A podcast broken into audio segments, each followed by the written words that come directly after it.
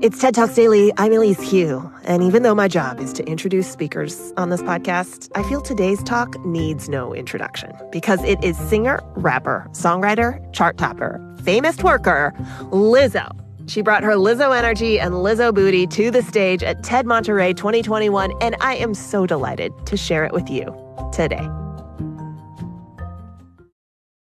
The Jordan Harbinger Show is another podcast you should be listening to. On the show, Jordan dives into the minds of fascinating people from authors and CEOs to political activists and FBI agents. They're here to help you be better informed about the world and think more critically so you can come to your own conclusions about what's happening, even inside your own brain. Search for The Jordan Harbinger Show on Apple Podcasts, Spotify, or wherever you listen to podcasts.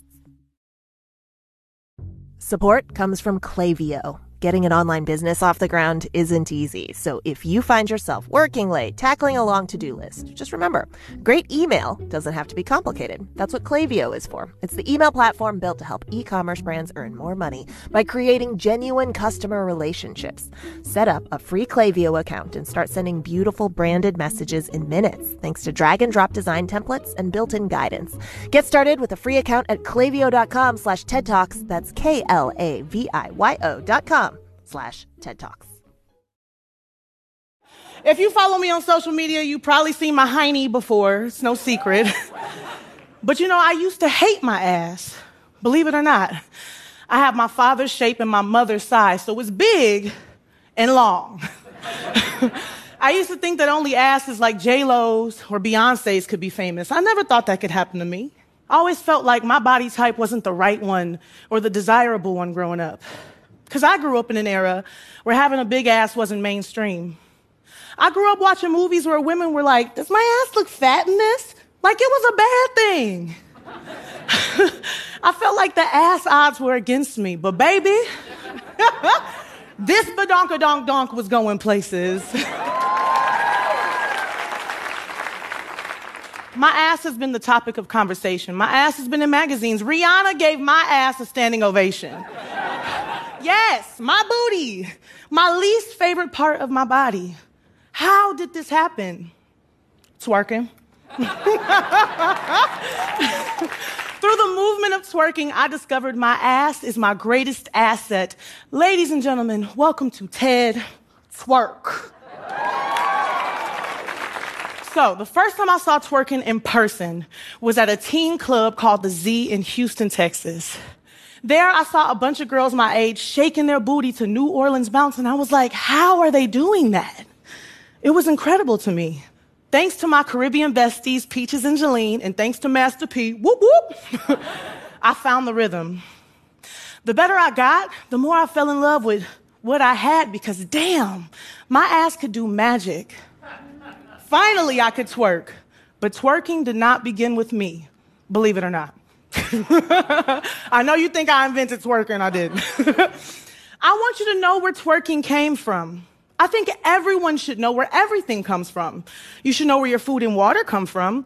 You should know where your clothes come from. it's important to me to keep the origin story of twerking alive.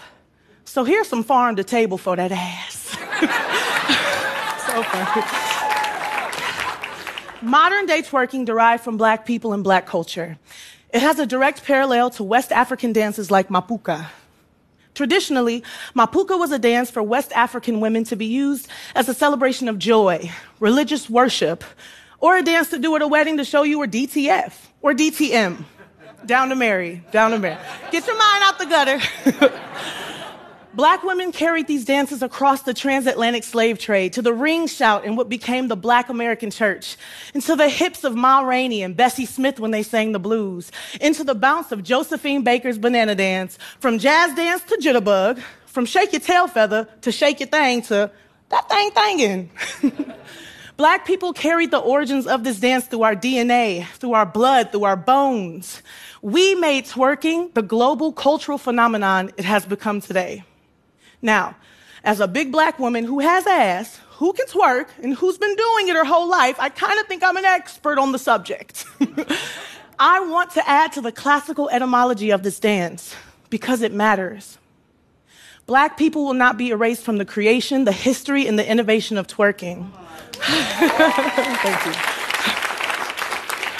From TikTok trends to songs and humor, we see so much erasure of what black people have created. So I want to do everything in my power to prevent the erasure of blackness from twerking.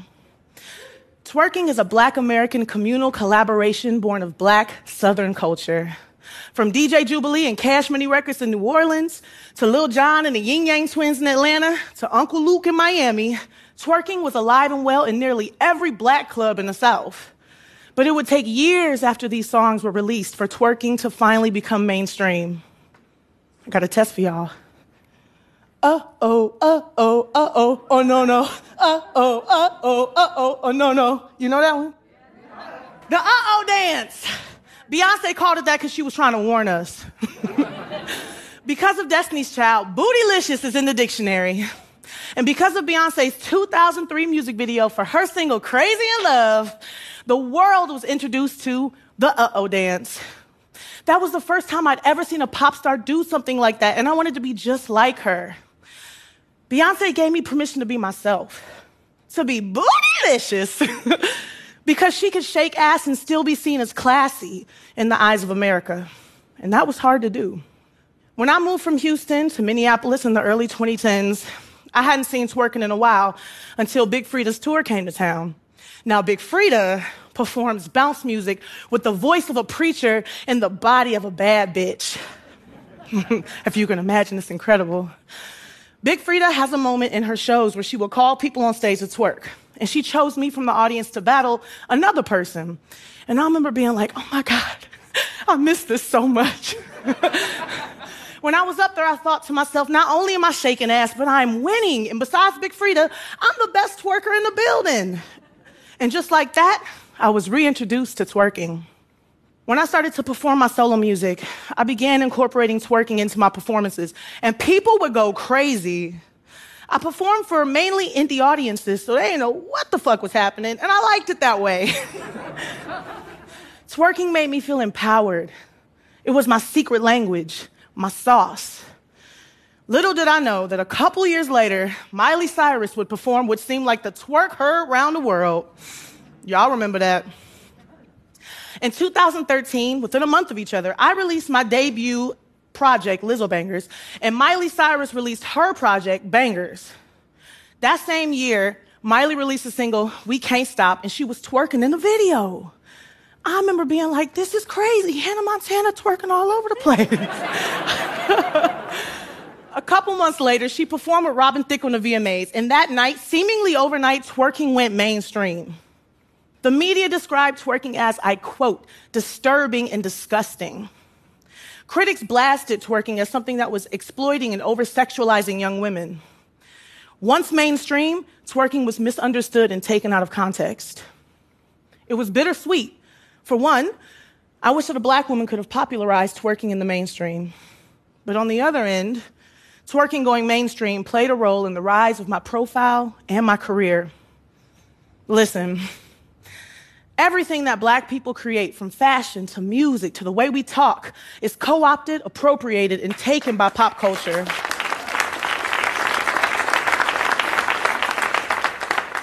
For this reason, optimism can be an illusion to the experience of black people in America.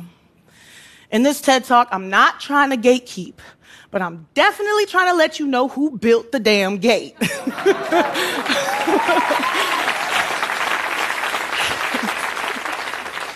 The fact that I can make a stake in the reclamation of black things and black culture makes me very optimistic. To be on stage at the premier conference for the experts in their field, talking about twerking and stating my facts makes me optimistic. The best thing I can do is be loud and take ownership. Because for me, twerking is a pearl of optimism. It's a form of self expression, freedom, confidence, Twerking is not just something I do to music. It's extremely useful. It manifests in my life in ways that I need more joy. In the mornings, twerking leads me to stretching and taking care of my body. I bend over and I isolate my cheeks. I'm in downward dog. Namaste. sometimes I put on a song and I shake ass and immediately I'm in love with myself. And not just self love. I mean, like, okay, Lizzo, what's your number? I would do me. But it's not just sexual. it's not. Twerking is a deep, soulful, spiritual practice. It's hip opening. It's empowering.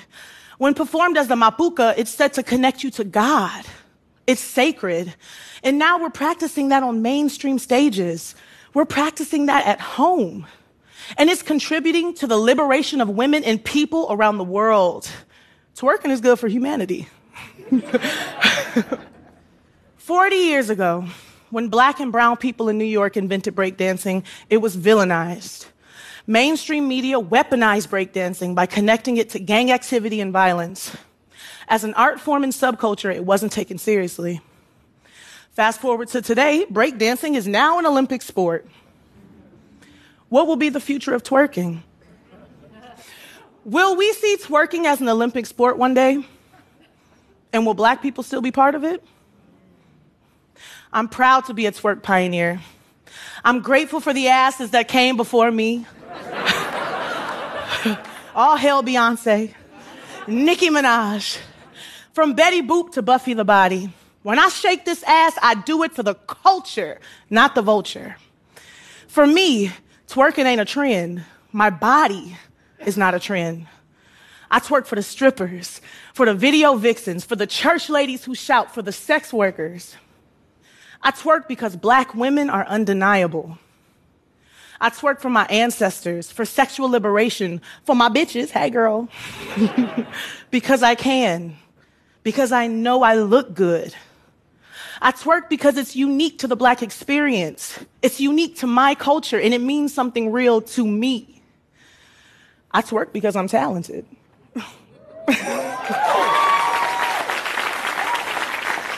because I'm sexual, but not to be sexualized.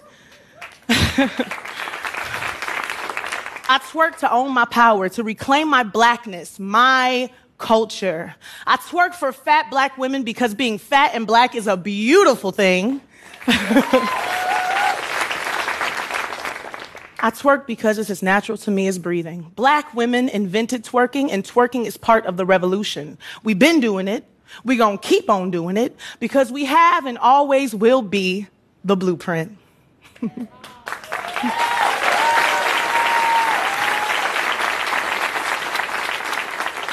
We twerk to remind ourselves we here and we ain't going nowhere. I don't know why I'm emotional, but I feel like we made history tonight, so thank you so much. TED Talks Daily is hosted by me, Elise Hu, and produced by TED. Theme music is from Allison Leighton Brown, and our mixer is Christopher Fazy Bogan. We record the talks at TED events we host or from TEDx events, which are organized independently by volunteers all over the world. And we'd love to hear from you. Leave us a review on Apple Podcasts or email us at podcasts at TED.com.